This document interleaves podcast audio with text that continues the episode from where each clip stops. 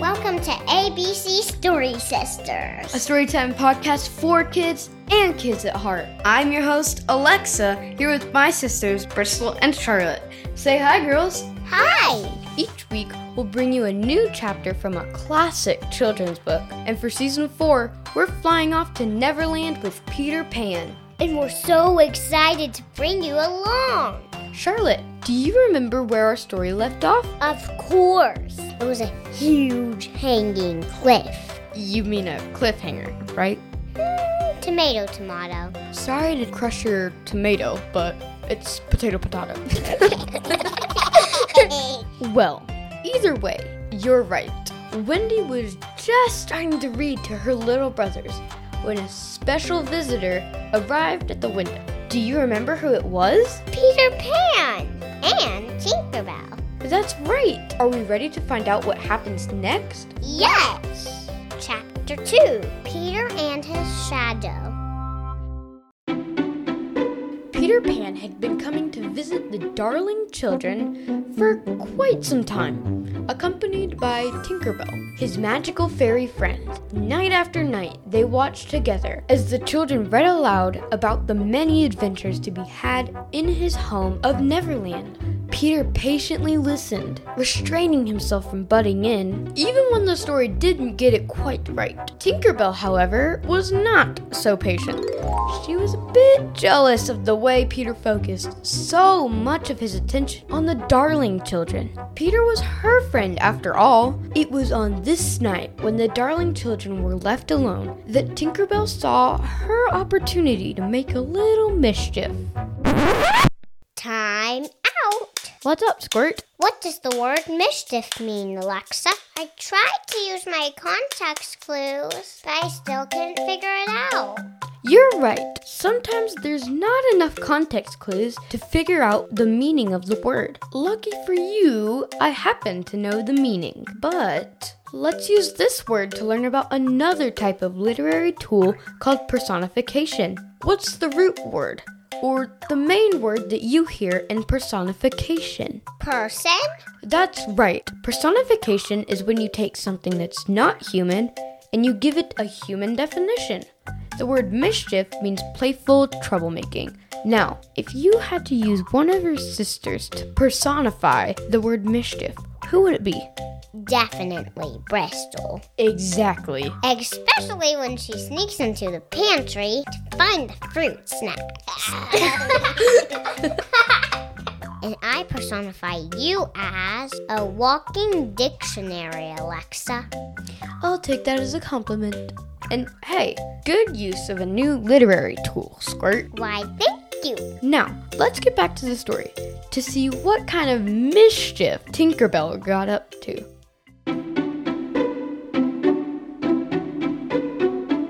Tinkerbell flew away from Peter's side, finding a small crack in an open window and squeezing her way into the nursery. As the darling children continued to read, she used her fairy magic to turn out all the nursery lights.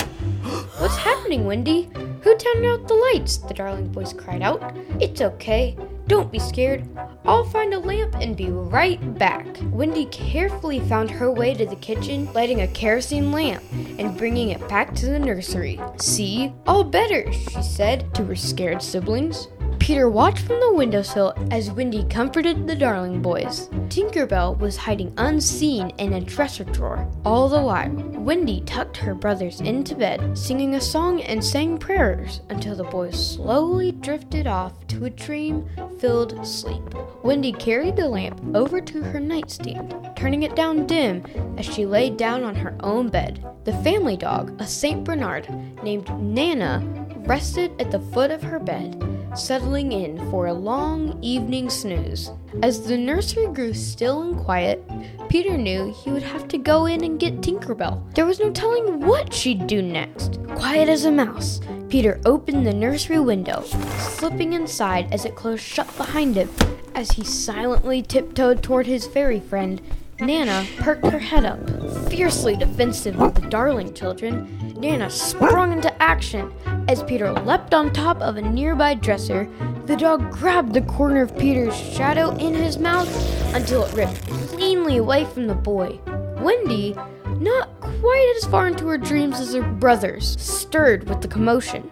Rubbing the sleep from her eyes with great surprise, she saw none other than Peter Pan standing on top of her dresser. Does everybody know what time it is? Tool time! Huh? Oops, wrong story again. But I think I know where you're headed. It's time to act out our story. Great idea! Which part am I going to play? Hmm, you could be Wendy. After all, it's only fitting. You're always trying to grow up a little too fast. I just want to be like you, Alexa. I know, Squirt, but don't grow up too fast, okay? Okay. What parts of Bristol play? I think we both know the answer to that. Tinkerbell. It's the perfect role for her. She doesn't talk much, but she's always making mischief. Who's going to play Peter Pan? I am silly. But Peter Pan is a boy. I know, but fun fact there's been lots of different versions of Peter Pan, from movies to Broadway shows to cartoons. The role of Peter Pan is often played by girls. In fact, the most famous person to play the role was a woman named Mary Martin.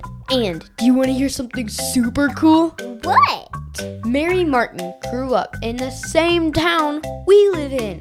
Really?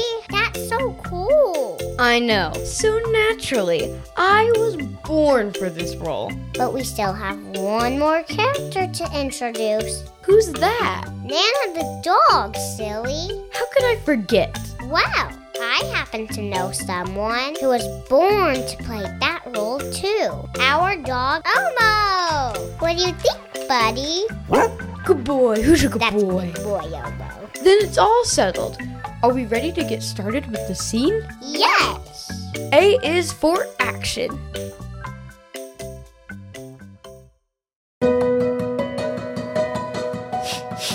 My shadow. My poor, poor shadow. What have you done to it, you silly dog? Are you crying? Don't be silly. Boys don't cry. Of course they do. Well, not me. I'm Peter Pan, and I'm very brave, in case you haven't heard. Oh, I have. My name is Wendy Darling, and my brothers and I read about your adventures every night. You're very brave. But why are you so sad, Peter? It's just my shadow. Your dog caught it in its mouth and ripped it clean off me. What am I supposed to do without my shadow? Don't fret, silly. I can fix you right up. Bring it here. I'll grab my sewing kit. Come, Nana, he's not a danger. Wow, you're very good at sewing. Thanks. My mother taught me. What's a mother? Well, a mother is the most wonderful person in the world. She's the angel voice that bids you good night, kisses your cheek, and whispers sleep tight. Don't you have a mother, Peter? I don't. None of the Lost Boys do. But but you could come to Neverland. You could be our mother, Wendy. Oh, Peter, I don't know. Neverland is a wonderful place filled with mermaids and pirates and the lost boys and and fairies, obviously. Wendy meet Tinkerbell, Tinkerbell meet Wendy. How do you do, Tinkerbell? Huh? Be nice, Tink. But you know what the best part is? What? In Neverland, no one has to grow up.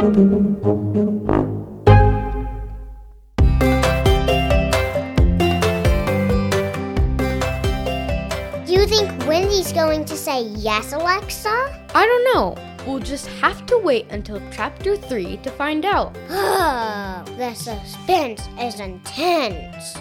Hey, you I rhymed. We sure hope you had fun listening today. If you did, ask your parents to help you write us a review on Apple Podcasts. You can share your favorite part of the show, Ask us a question. Tell us a joke or a story. The stage is yours. Once you write your review, have your parents send us a screenshot through our website at abcstorysisters.com. Or through our Instagram at ABC Story Sisters. We'll be sharing some of your reviews on the show this season. Today's shout out goes to Beckett from South Carolina. This is my favorite podcast. I like all the things in the stories.